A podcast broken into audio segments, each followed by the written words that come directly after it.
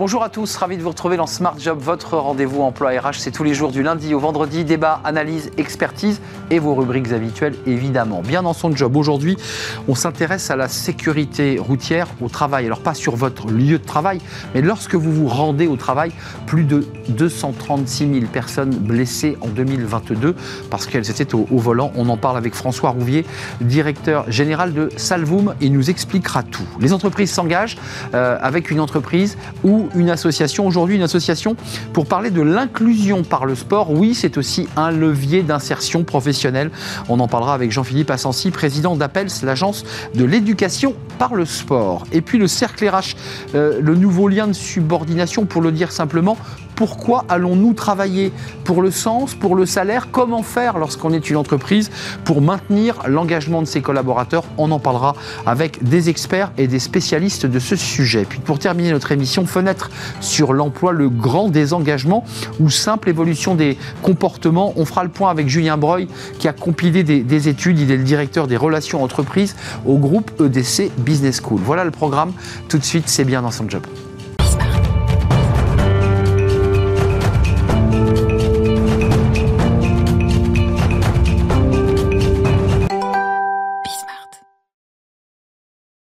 Bien dans son job, c'est un sujet euh, de société qui impacte les, salariés, la sécurité routière. Lorsque vous êtes en voiture et que vous vous rendez sur votre lieu de travail, eh bien, il arrive assez fréquemment que vous ayez un accrochage, un accident, des blessures et parfois allant jusqu'à la mort. Euh, on en parle avec François Rouvier. Bonjour François. Bonjour. Ravi de vous accueillir. Vous êtes le directeur général de Salvoum. Euh, on, on, vous accueille aujourd'hui parce qu'on avait été interpellé par les propos de Laurent Pietraszewski, ancien ministre en charge du, de la réforme des retraites, mais aussi des questions de santé, qui avaient sur notre plateau évoqué la mortalité. On avait été sidéré par le nombre d'accidents mortels euh, de salariés allant au travail. C'est votre sujet. Euh, pourquoi avoir décidé de l'adresser et pourquoi choisir d'interpeller les entreprises sur ce sujet? Alors, euh, D'abord parce que, comme vous l'avez dit, c'est un sujet majeur. Hein. c'est la première cause de mortalité sur les routes en France. Euh, et euh, le, trajet domicile-travail euh, est le premier, la première occasion de perdre sa vie et d'ailleurs d'avoir un, accident sur la route. La raison est simple, hein, c'est que comme on connaît par cœur le chemin, eh ben on se concentre moins et, on se concentre moins, donc forcément on perd son attention. Son attention elle est encore dans, dans sa vie professionnelle à venir ou, ou passée, et donc ben on, on est moins en contact avec la route. Alors pourquoi est-ce qu'on s'intéresse à ça? D'abord parce que Salvom, qui a été créé en 2014, euh, est né de la volonté de sauver le maximum de vies grâce à des formations digitales. Des formations présentielles qui existent depuis très très longtemps en secourisme et en prévention, ont l'inconvénient du présentiel, il faut les, organiser, etc. Et l'inconvénient du fait que vous avez peut-être été vous-même formé euh, au secourisme euh, ici, euh, mm. bah, on l'est une fois, et puis ensuite, six mois après, on a un peu oublié les gestes, et quand on se retrouve en situation, on n'ose pas agir. Là, on peut ouvrir l'application le temps que l'on veut. Là, on peut ouvrir l'application sur son téléphone, sa tablette, autant de fois qu'on veut. un mot quand même et quelques chiffres quand même pour, pour bien comprendre l'importance de l'accompagnement que vous faites à travers le numérique, puisque c'est à travers le numérique que vous accompagnez des collaborateurs. 12,3% des accidents de travail sont des accidents de la route. Euh, et ce dernier chiffre, 35% des accidents de travail mortels sont des accidents de la route. Moi, je rajoutais le chiffre de 236 000 personnes euh, blessées sur la route en France métropolitaine. C'est des chiffres ahurissants. Euh, il y a la connaissance du parcours j'ai envie de dire, il y a aussi le stress au travail parce qu'on on commence à travailler dans sa voiture et on commence aussi à répondre à des SMS, à des mails, à parler au téléphone. Est-ce que ça, c'est quantifié? Est-ce qu'on a des données sur ce sujet? Alors, on, a des données. Vous savez, 82% aujourd'hui euh, des employeurs ne savent même pas tous les chiffres que vous citez.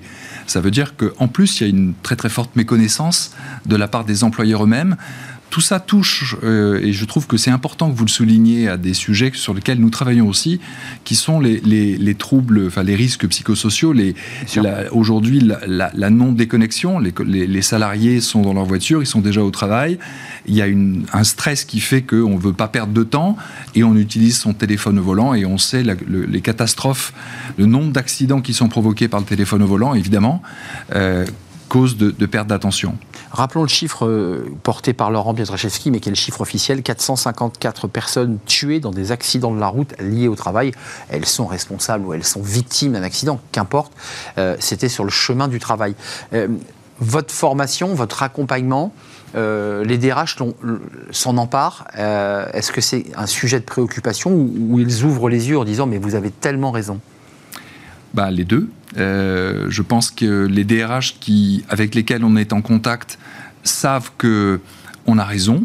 Euh, encore faut-il que quand on est en contact, ça veut dire qu'ils ont pris conscience, ou ça veut dire qu'on a pu euh, les rencontrer, leur parler du sujet. Et ensuite, ben, quand ils lancent le sujet, euh, et, euh, en général, au départ, ils le font pour des raisons réglementaires, parce qu'ils savent que le Code du travail les oblige à prendre soin de la sécurité euh, de leurs collaborateurs. Exactement. Et puis, en fait, au fur et à mesure que les, les, formations se font, ben, ils découvrent, un, que ça a un impact RSE très fort, c'est-à-dire que, en général, les responsables RSE disent, ben, là, tu es en train de toucher à un sujet de responsabilité de l'entreprise. Et deux, les collaborateurs sont très reconnaissants euh, à, leur DRH parce qu'on euh, on, s'implique sur des sujets qui sont vitaux. Euh, Salvoum, dans la plateforme, quels sont les conseils, sans, dévoiler évidemment le, programme, mais quels sont les, outils, les leviers pédagogiques que vous utilisez pour sensibiliser? On se souvient des campagnes de la prévention routière qui parfois avaient suscité la polémique, très violente, très choc, euh, qui heurtaient le téléspectateur. Comment vous y prenez pour, pour faire prendre conscience que quand on prend sa voiture, on peut se mettre en danger et qu'il faut être prudent? Comment on fait? Alors, le, cœur de la formation de Salvom, c'est euh, le digital. On, est aussi capable d'organiser des formations présentielles quand le client nous le demande, on organise des webinaires, etc. Mais le cœur de notre formation, c'est digital.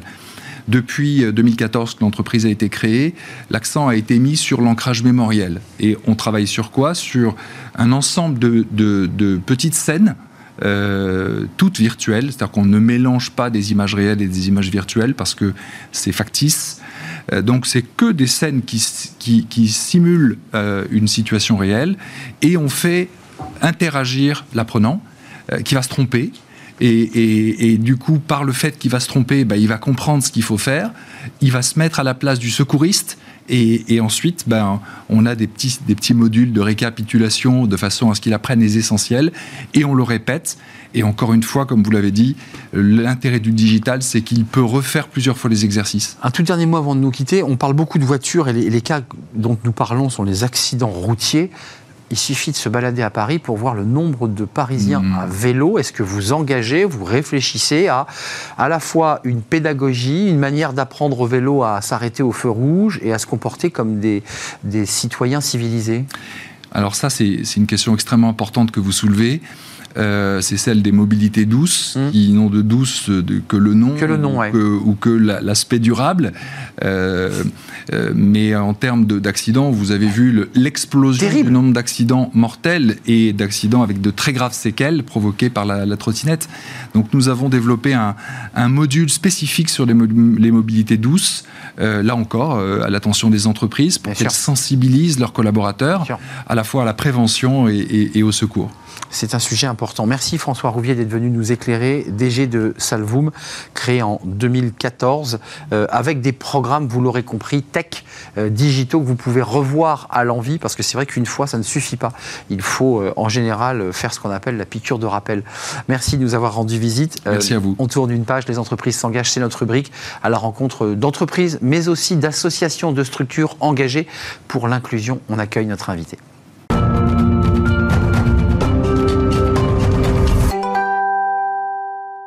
Les entreprises s'engagent euh, avec des entreprises, mais aujourd'hui avec une, association que vous connaissez.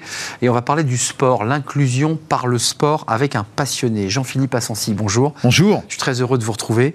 Euh, on n'a pas changé Euh, président de l'APEL, l'agence de l'éducation par le sport. C'est, vous portez ce sujet, j'allais dire, depuis votre plus jeune âge, après votre rencontre avec Perrin, qui était un entraîneur incroyable, euh, perchiste, hein, je, crois, euh, entraîneur de perche. Vous vous êtes dit, il y a le sport compétition, il y a, les trophées, il y a, puis il y a aussi le sport, comment on pourrait dire, inclusion. C'est ça, c'était ça. La base, il y, a, la grande école du sport. je suis tombé dedans dès l'âge de, de 7 ans. vous vous rappelez que j'ai eu cette chance immense de, rencontrer mon père spirituel, Jean-Claude Perrin. Le sport, c'est une grande école. C'est avant tout une école de valeurs. C'est un espace de, de fraternité unique, de, de lien social et de fil en aiguille. Euh, j'y ai fait ma, ma, ma vie professionnelle. C'est un bonheur quotidien parce qu'aujourd'hui, on permet à des jeunes, à, cette, à cette grande injustice, à ce grand gâchis qui est de dire aujourd'hui, vous avez 1,5 million de jeunes au chômage sans diplôme et certainement la moitié dans les quartiers populaires. Il y a un vivier extraordinaire et avec le sport, eh bien, on a créé une méthode qui leur permet d'accéder à l'emploi. Euh, des événements. Alors, ça se passera le 9 juin au, Stade de France. La ministre des Sports sera là. Elle vous suit, elle vous accompagne. Euh, on va voir quelques images qui sont intéressantes parce que euh, on voit bien ces jeunes au chômage viennent la plupart du temps, en tout cas souvent de zones rurales isolées, mais aussi de quartiers prioritaires de la ville. Ça, c'était dans les Yvelines. Un coach d'insertion par le sport, bah, tout est dit sur le, sur le t-shirt, ou en tout cas le, le, manteau de ce, coach. L'objectif, c'est quoi? C'est à la fois de faire découvrir des sports, et de lui dire tu es capable de, t'engager sur quelque chose. C'est ça aussi l'objectif. Oui, c'est ça. Euh, la, principale caractéristique de ces jeunes, c'est qu'ils évoluent dans des milieux de pauvres et, ils n'ont pas de réseau.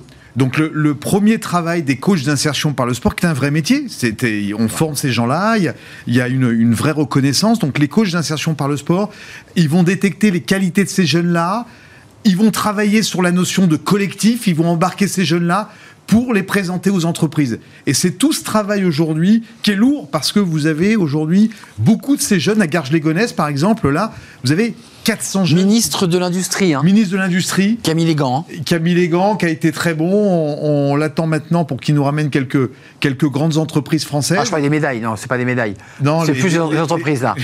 les médailles, c'est l'autre ministre, mais qui est aussi Amélie Oudéa, qui est très sensible à ces, valeurs d'inclusion. Et qui vous accompagne hein, sur votre initiative. elle, est formidable. Euh, membre du réseau des entreprises s'engagent, et je ne voudrais pas qu'on oublie Thibaut Guilhuy, qui porte aussi cette communauté qui grossit. Euh, qu'est-ce que vous avez envie de leur dire à cette communauté parce que dans cette communauté, il y a beaucoup, plus de 70 000 entreprises. Tendez la main à ces jeunes. J'ai envie de leur dire, on a un grand projet à faire ensemble et on annoncera des choses dans les, dans les semaines à venir avec ces grandes entreprises.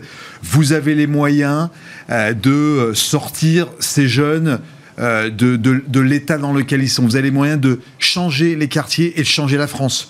Vous avez un potentiel extraordinaire. On vient d'en placer 600 au Crédit Agricole, une centaine à Decathlon. Vous avez aujourd'hui des jeunes qui sont différents, qui sont généreux, qu'on la Il faut changer vos méthodes de recrutement et nous, on vous accompagne. Nous, on accompagne ces boîtes-là à euh, recruter différemment, recruter par le talent, par les soft skills et il y a des jeunes qui sont fantastiques, qui ont envie de changer ces boîtes de l'intérieur. Euh, un, mot, il y a eu une traversée de désert parce que ce sujet n'était pas adressé, les gens ne comprenaient pas ce que vous portiez. J'ai aujourd'hui le sentiment, quand on accueille Thibaut Guilhuy sur ce plateau ou quelques autres acteurs euh, engagés, qu'ils ont parfaitement compris l'initiative, qu'ils vous soutiennent parce qu'ils ont compris le levier, le vecteur. C'est vrai ce que vous dites, il y, a une ambiance aujourd'hui. Euh, L'État a fait beaucoup de choses toujours à critiquer l'État. L'État fait beaucoup de mmh, choses sur le plan d'investissement des compétences. Euh, Thibaut Gilby, qui est un ancien entrepreneur, est une personnalité qui sait fédérer les entreprises qui ont des besoins aujourd'hui incroyables et qui euh, ont des besoins d'aller chercher d'autres jeunes. Et puis le sport qui se dit, on a une grande mission sociale. Mmh. Et Amélie Oudéa qui veut porter ce, ce dossier-là.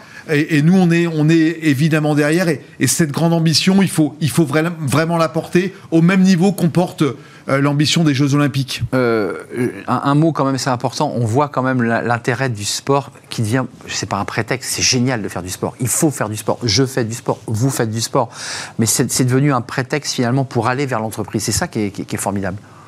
Oui, parce que finalement, euh, qu'est-ce qu'on défend dans, les entreprises? On défend des valeurs. Qu'est-ce qu'on défend aussi dans le sport?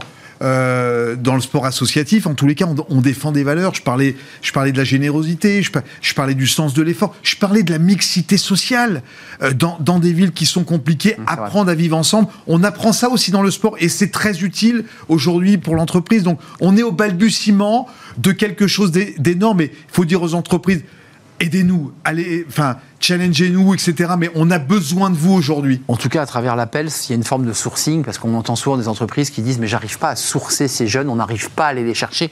Il s'avère que ces jeunes, on les a, vous les avez. Bien sûr. Ils, sont là sur les rings, ils sont dans les clubs de sport. 1500, 1500 l'année dernière, et, on ne fait, on ne fait qu'évoluer. Donc, ils sont là, ils sont là, ces jeunes-là, sauf qu'il faut faire cette passerelle qui n'existe pas aujourd'hui. Ces jeunes, ils sont parfois coupés du monde de l'entreprise. Il faut faire cette Ils en ont même peur. Hein. Oui, parce qu'ils ne la connaissent pas, hmm. tout simplement. Mais quand on arrive à décoder ce travail-là et quand on les accompagne vers l'emploi, ça marche et c'est de formidables réussites. Et avec un ministre, le ministre Lescure, euh, en charge de, l'industrie, qui, bah, qui est, là aussi pour euh, mettre en relation les entreprises avec ces jeunes qui cherchent un emploi. Exactement. Allez sur le site de, de l'Appels. Merci Jean-Philippe Assensi, vous n'avez pas perdu votre, votre passion et votre énergie. C'est un vrai plaisir de vous accueillir, président de l'Appels, agence de l'éducation par le sport, avec le 9 juin un point d'orgue, en tout cas avant ces JO 2024, ça sera au Stade de France.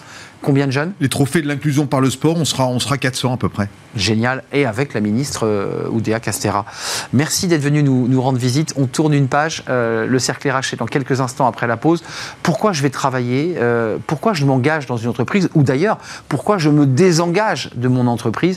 C'est des questions fondamentales qui, depuis le Covid, ont pris une proportion incroyable. Les DRH, évidemment, se préoccupent de toutes ces questions d'engagement et de marque employeur. On en parle avec des experts juste après la pause.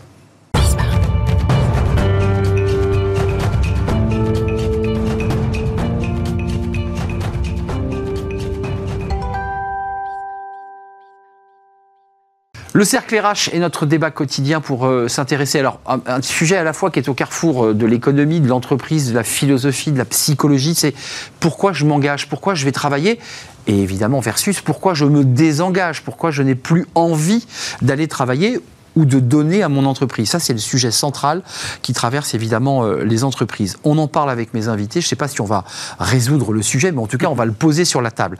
Alban Armand. vous savez, Alban Armand. Vous avez un problème avec mon nom, Armand. Mais je n'ai aucun problème avec mon nom. Alban Armand, je suis ravi de vous accueillir, directrice chez Robert Half. Et on commentera cette étude que vous étiez venu euh, nous présenter il y a quelques semaines maintenant, qui est assez intéressante sur l'engagement et le désengagement et les, les envies des collaborateurs. Exactement. Elle est intéressante. Euh, Dominique Largot, ravi de vous accueillir. Vous êtes la déléguée régionale Île-de-France pour l'APEC. Euh, on parlera de ces cadres, de leur envie de renverser la table, euh, mais ils en ont plus envie qu'ils ne le font, si j'ai bien compris. Oui, c'est hein plutôt ça. Ils en rêvent, mais ils ne le font pas. Oui. Et avec nous, Marc Landré, ravi de vous accueillir, Marc, associé chez SIA Partners, avec beaucoup de, vos équipes qui sont venues dans nos émissions, et c'était passionnant. Juste pour qu'on soit d'accord sur le sujet dont on va parler, est-ce que poser le problème sur euh, pourquoi vais-je travailler vous semble être la bonne thématique du moment. C'est-à-dire le, nouveau rapport que l'on entretient au travail.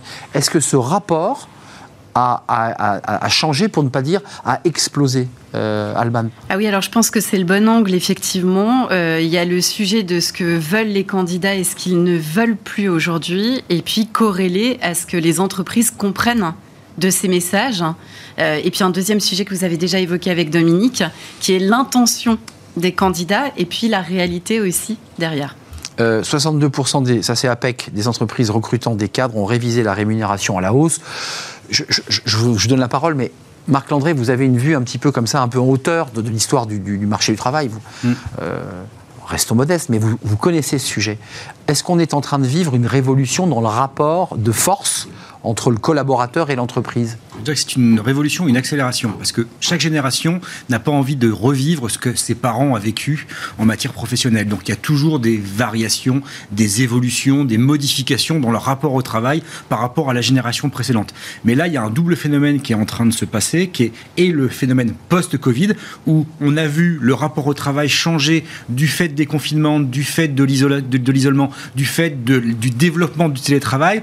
Et on a cette nouvelle génération qui est une génération qui est dite zapping, c'est-à-dire qu'elle va de cause en cause et sur des modalités qui sont encore très différentes des précédentes, notamment sur toutes les questions de développement durable, sur les questions d'égalité professionnelle. Et donc ces deux deux phénomènes-là viennent se cumuler pour faire un rapport au travail qui a fortement évolué, en tout cas qui a plus fortement évolué par rapport aux générations précédentes que ce qu'on avait connu par le passé. Alors là, ça se gâte, euh, c'est la question du recrutement, je me mets du côté des recruteurs, alors euh, de ceux qui chassent, mais aussi des DRH en direct. Côté APEC, 64% des entreprises ayant recruté au moins un cadre en 2022 ont rencontré des difficultés de recrutement. Quels, sont les, quels sont les problèmes de recrutement auxquels ils sont confrontés? C'est-à-dire que le candidat n'a pas envie de venir, l'entreprise n'est pas attractive. C'est quoi les sujets qui bloquent? Alors, de l'avis des entreprises, le premier sujet, c'est le déficit de candidature. Ça, c'est très clair. C'est le premier élément qui est évoqué.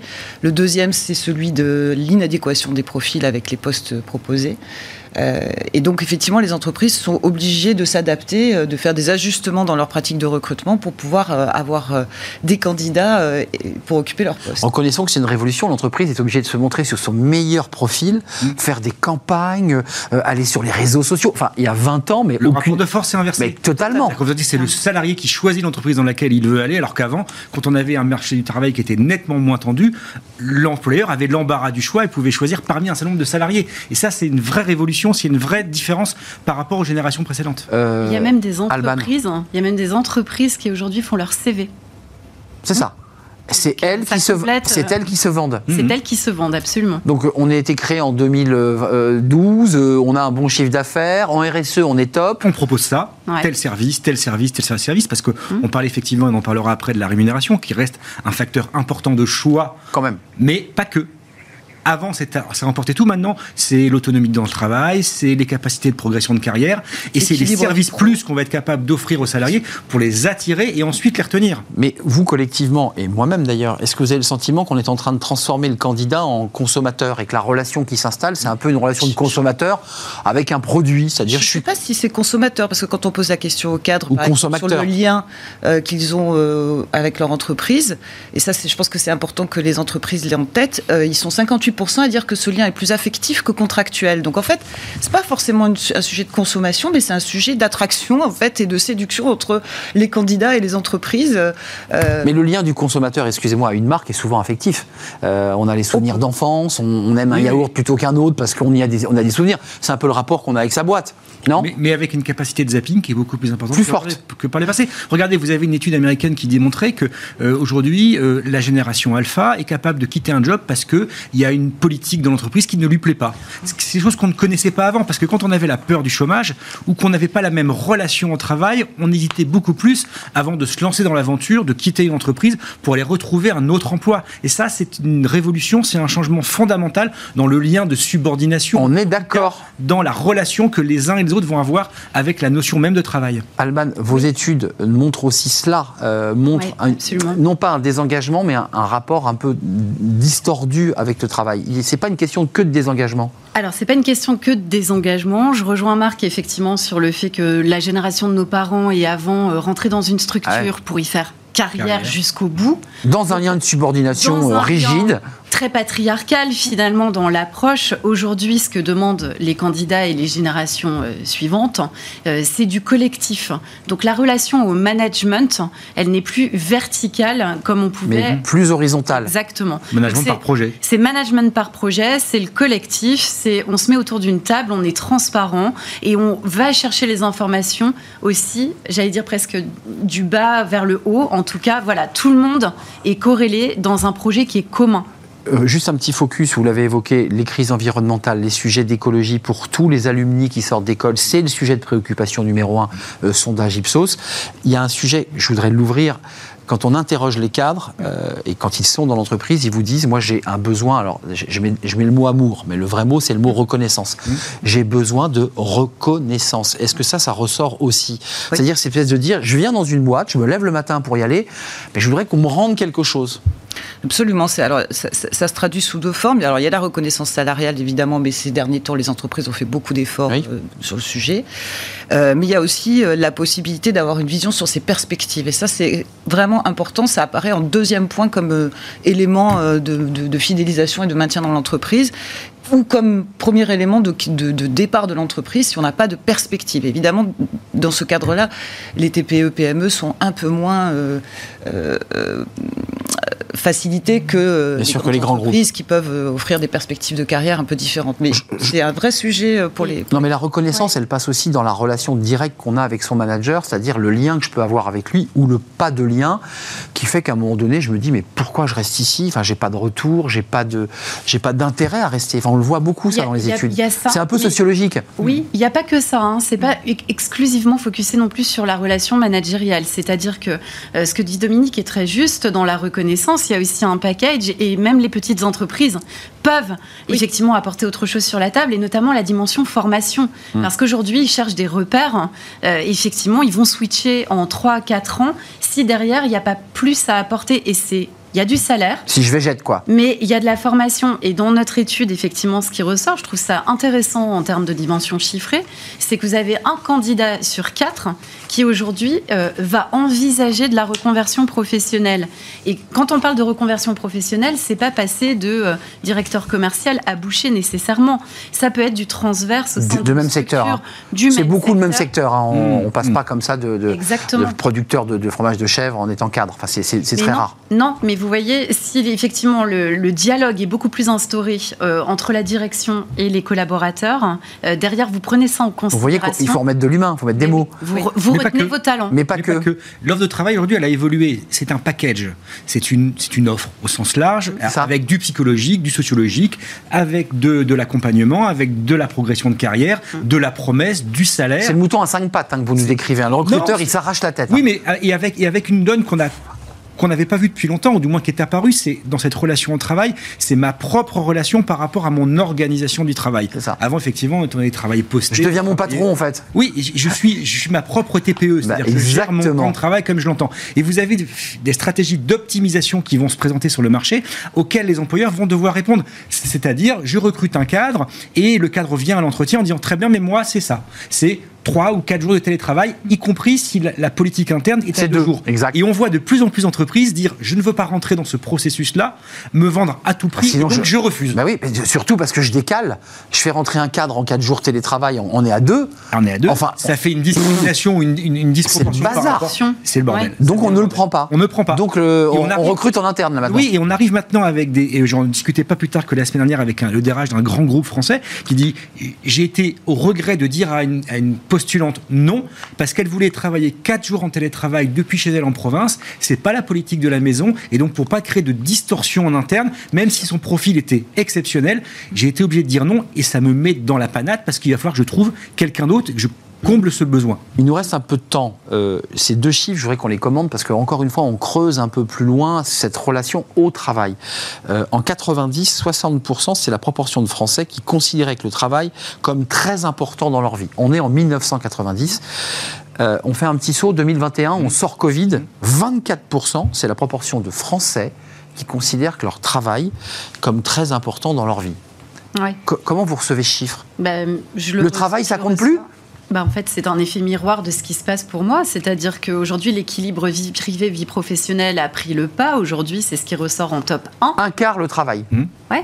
Et puis donc effectivement, la relation au travail, elle a totalement changé. Donc aujourd'hui, c'est quelque chose d'important pour... Euh, mais pas essentiel. être payé, mais avoir des loisirs pouvoir vivre avec euh, sa vie, sa vie de famille le mieux société possible. de loisirs. De société, euh, oui. De et avec une nécessité de s'adapter à cette, ce nouveau paradigme.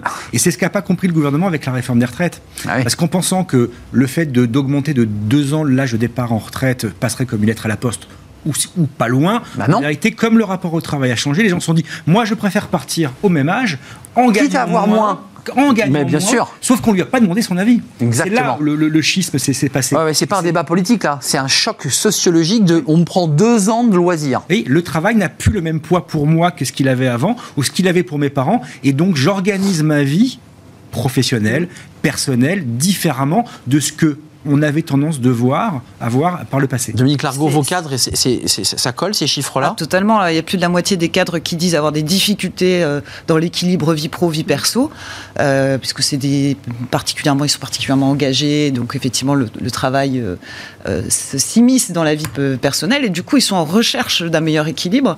Et ce sujet-là devient prégnant et crucial pour toutes les entreprises.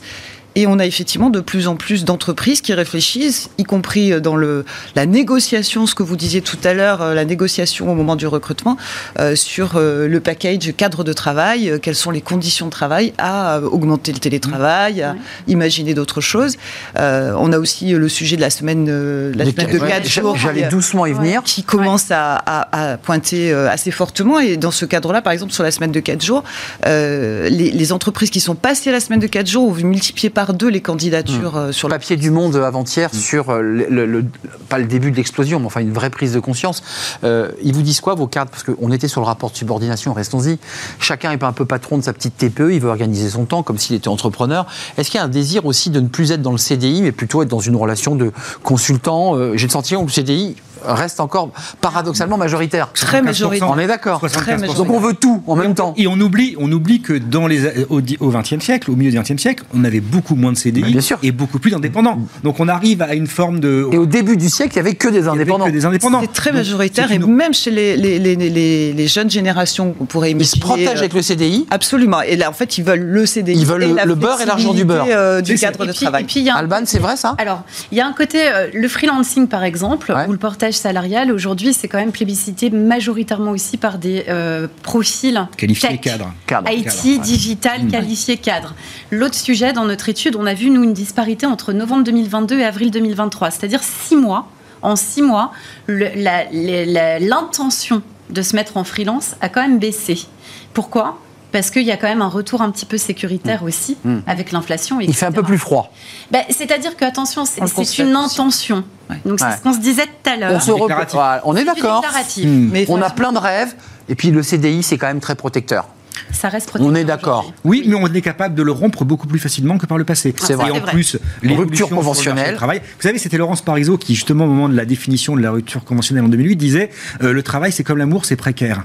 Et donc, ils avaient créé euh, la, la rupture conventionnelle. Et on, en a- on arrive finalement aujourd'hui au bout du bout du processus où effectivement un CDI protège, mais protège tant que j'en ai envie. C'est ça. Et je suis capable Donc c'est le encore le salarié qui a la main. C'est la, la règle à la main. Qualité de vie au travail, pouvoir. Alors ça, c'est des chiffres intéressants parce que c'est, vous l'évoquiez, pouvoir choisir ses heures de travail à 45%, avoir plus de jours de vacances à 36%, avoir des options de travail entièrement flexibles 35%.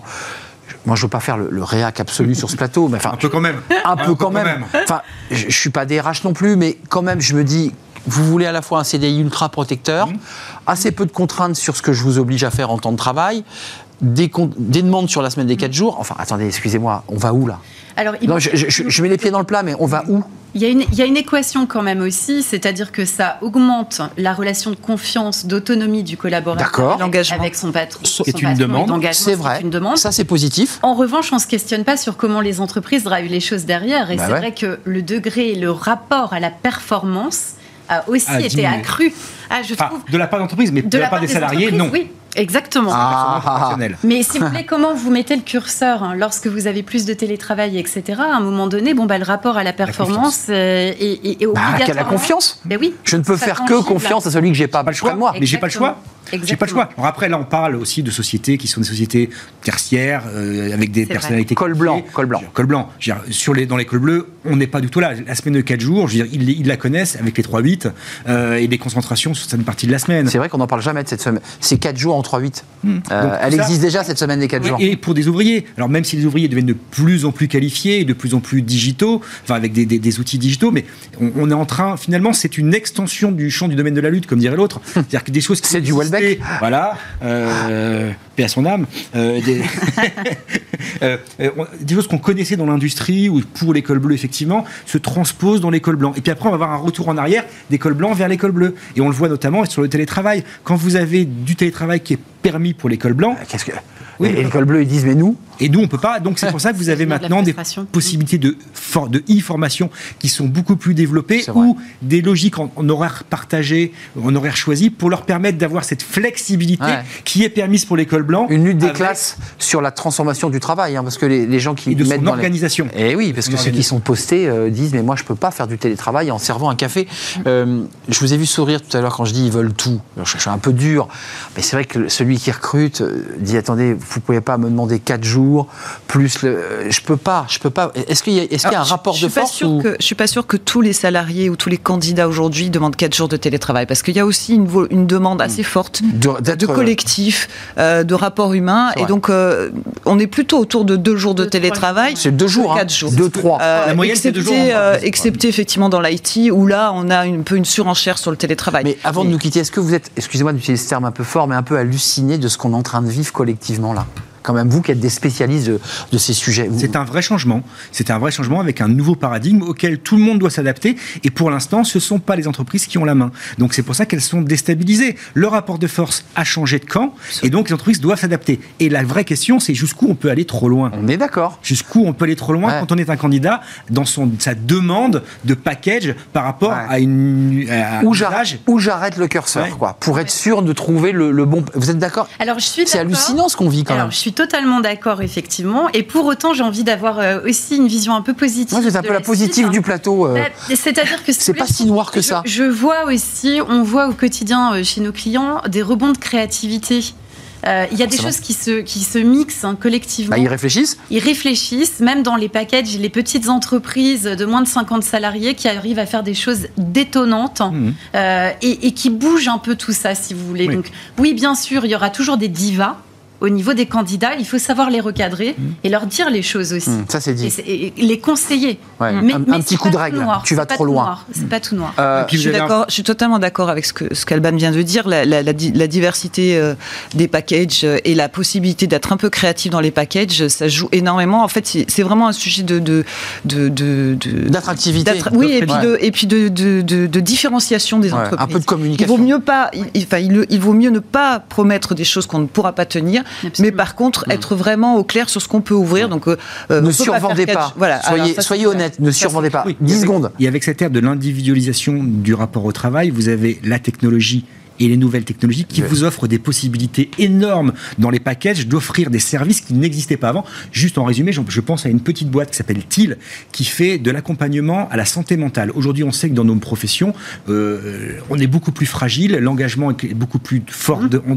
en, tout cas en demande, et donc euh, on peut beaucoup plus facilement vaciller. Et vous avez cette petite boîte TIL qui propose qui propose un accompagnement dans un package d'entreprise pour avec des accès à des psychologues sur euh, un accompagnement au quotidien. Et ça, ça, du service, bah, du, du bien-être, bien-être salarié. On est d'accord. Merci à vous trois. Et le juste le vous me faites peur, Alban. Oui, excusez-moi. non, mais je voulais juste le placer quand même parce que les entreprises aussi vont beaucoup plus dans le partage de leur propre succès.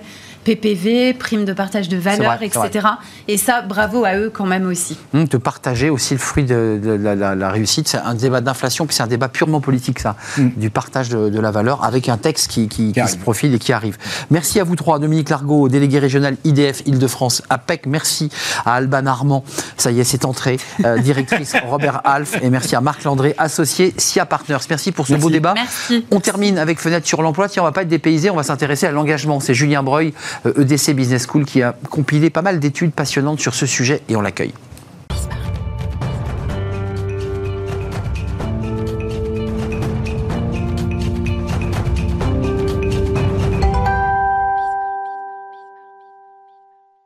Fenêtre sur l'emploi. Tiens, pour rester dans l'esprit du débat euh, engagement, désengagement, est-ce qu'on va un peu loin euh, Est-ce qu'on exagère un peu en parlant de désengagement? On en parle avec justement Julien Breuil. Bonjour Julien. Bonjour. Euh, directeur relations entreprises au groupe EDC Business School. Alors, on vient d'avoir un débat sur cette espèce de révolution du travail, du mmh. désengagement ou du réengagement. D'abord, il y a quand même des éléments fondateurs qui justifient ce mot de désengagement. Oui, tout à fait. C'est vrai qu'on bon, désengagement, réengagement, bon, déjà c'est un concept entre, on, l'abordera tout à l'heure, hein, entre désengagement, motivation, implication. Mais ce qui est certain, et vous l'avez dit, c'est que il y a des éléments fondamentaux qui, en tout cas, posent des fondations sur un potentiel désengagement. Le premier, c'est la relation au travail. Bon, je crois que ça a été abordé dans la, euh, dans la table ronde précédente la relation au travail des salariés et des Français a considérablement changé. La place du travail n'est plus essentielle. Elle n'est essentielle que pour 24% des salariés versus 60% dans les années 90. Le deuxième. C'est assez extravagant. C'est une chute euh, brutale. Ah oui, c'est pas 60-55. Non, non, tout à fait. Alors, il y, a quand même un laps de temps qui est quand même euh, important. Euh, ça aurait pu être intéressant d'ailleurs statistiquement de faire l'étude pré-Covid et post-Covid. On y reviendra parce que je pense que le Covid est un élément catalyseur de l'évolution euh, du comportement des salariés.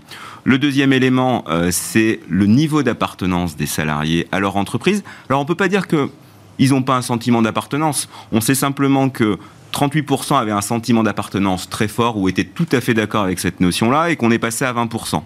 Et puis, euh, symbole un peu de tout ça, c'est le niveau d'absentéisme. On voit que le niveau d'absentéisme a tendance à progresser. Alors, il faut être vigilant parce qu'il y avait des notions de Covid aussi sur les années écoulées, un mm. peu moins là sur l'année 2022. Mais le pourcentage de salariés qui ont euh, eu un jour d'absence progresse et est bien plus supérieur à ce qu'on a pu connaître en 2019, par exemple. Vous évoquiez le, débat du vocabulaire, désengagement, démotivation, manque d'implication. Euh, comment vous le situez, ça? Mon analyse, ce serait de se dire que le désengagement, c'est quelque part un peu la quintessence de ce qu'on peut attendre d'un salarié, d'une relation entre un salarié et une entreprise. C'est le sommet. C'est le sommet. En amont, il y a sans doute la motivation. Est-ce que je suis motivé, pas motivé? Là, on revient avec la notion de travail. Bon, là, clairement, on voit qu'il y a quand même une certaine baisse de motivation des salariés, puisque 36% nous disent que leur motivation a baissé. Bon, je me fais l'avocat du diable, il y en a quand même 64% qui vous disent qu'elle est restée stable ou qu'elle a augmenté. Mais enfin, c'est un chiffre quand même assez fort en baisse de motivation. Après, il y a l'implication. Est-ce que je suis impliqué dans ce que je fais? Oui, je fais mon travail et même j'ai tendance à dire que je le fais plus que ce qu'on me demande. 77% nous le disent. Et ensuite, il y a l'engagement. Bon, les salariés nous disent, d'après les études qu'on a pu avoir, beaucoup sur les, études soit de Malakoff, soit de l'IFOP, qu'ils n'ont pas le sentiment d'être moins désengagés. Il n'y a que 14% qui nous disent, je ne suis pas, euh, je suis pas moins engagé qu'avant. Et on en revient euh, justement à la table ronde précédente ou au propos. C'est simplement la relation au travail qui a changé et que le niveau d'implication ou d'engagement que je mets, il est important, mais il faut qu'il y ait un juste retour et qu'effectivement, ensuite, qu'il y ait une promesse d'entreprise qui corresponde à mes attentes. Et c'est là où le bas blesse. C'est là où le bas blesse, ça revient à l'importance de la place du travail dans nos vies. Dans nos vies. Et la proportion qu'il occupe. Exactement. Euh, comment on reconstitue, comment on recrée ce lien, j'allais dire, de confiance entre le salarié et l'entreprise? Bon, la finalité, c'est d'avoir un matching entre les attentes euh, des collaborateurs et euh, les propositions faites par l'entreprise. Ça, c'est le grand rêve. Ça, c'est le grand rêve. On voit qu'il y a du décalage, euh, notamment sur les notions de conditions de travail, mais pas uniquement. Je, trouve intéressant d'ailleurs que lorsqu'on regarde les éléments fondateurs de ce que peut être l'engagement, il y a beaucoup d'items qui sont quand même liés plus spécifiquement au poste, à l'entreprise et pas simplement aux conditions de travail. Globalement, ils nous disent que ils veulent être utilisés, enfin qu'on utilise leurs compétences à, juste, à leur juste mesure. Qui renvoie à la notion de reconnaissance. Qui renvoie à la notion de reconnaissance. Ensuite, il y a l'utilité et le sens du métier. Ensuite, il y a effectivement l'autonomie. Tout à l'heure, on a parlé de, presque de freelance au sein de leur propre entreprise. Je veux être autonome, je veux qu'on me reconnaisse. En tout cas, je veux avoir quelque chose, un métier qui ait du sens et sur lequel, effectivement, j'ai un intérêt à le faire. Et donc, ça, ce sont des dimensions, j'allais dire, plus professionnelles autre que purement sociologique. Donc un, tout dernier mot, peut-être euh, un meilleur accompagnement de formation, de, quoi? Qu'est-ce qui fait qu'un salarié dira oui, ça y est, ils m'ont réengagé là? Euh, La formation, c'est quand même le, le, sujet euh, qu'on traite depuis beaucoup d'années. C'est-à-dire que tous les salariés, les cadres nous disent je veux être formé. Le gouvernement a bien compris qu'il fallait avoir une formation tout au long de la vie, et c'est souvent le principal élément sur lequel il y a une insatisfaction. Je crois qu'il y a surtout effectivement la prise de conscience qu'il y a des attentes qui ont changé. La relation au travail ne sera plus du tout la même que ce qu'on a pu connaître. Et surtout, euh, il y a un marché de l'emploi qui est dynamique. C'est-à-dire que le rapport de force entre les collaborateurs et les entreprises, il est inversé là. Il va durer jusqu'à 2030 puisque de toute façon il y a un déficit démographique. Bien sûr. Donc les départs pour l'instant, c'est à l'entreprise de s'adapter. C'est pas simple, clairement, parce qu'il y a des attentes fortes. Euh, mais si aujourd'hui euh, un salarié a des attentes et veut reprendre le contrôle de sa vie, et c'est ce qu'a révélé le Covid, si l'entreprise a un modèle patriarcal, bah, il y a conflit, et donc forcément, il y a une démission et du turnover. Merci Julien Breuil de nous avoir éclairé en compilant toutes ces études, directeur des relations entreprises. On est très en retard au groupe DC Business School. C'était un vrai plaisir, comme chaque jour, de partager cette émission avec vous, avec toute l'équipe évidemment, Raphaël à la réalisation, Héloïse et Alexis au son. Et je remercie évidemment l'équipe de programmation, Nicolas Juchat et Alexis, que je salue. Merci à vous, merci pour votre fidélité et tous vos messages. Je vous dis à très très bientôt. Bye bye.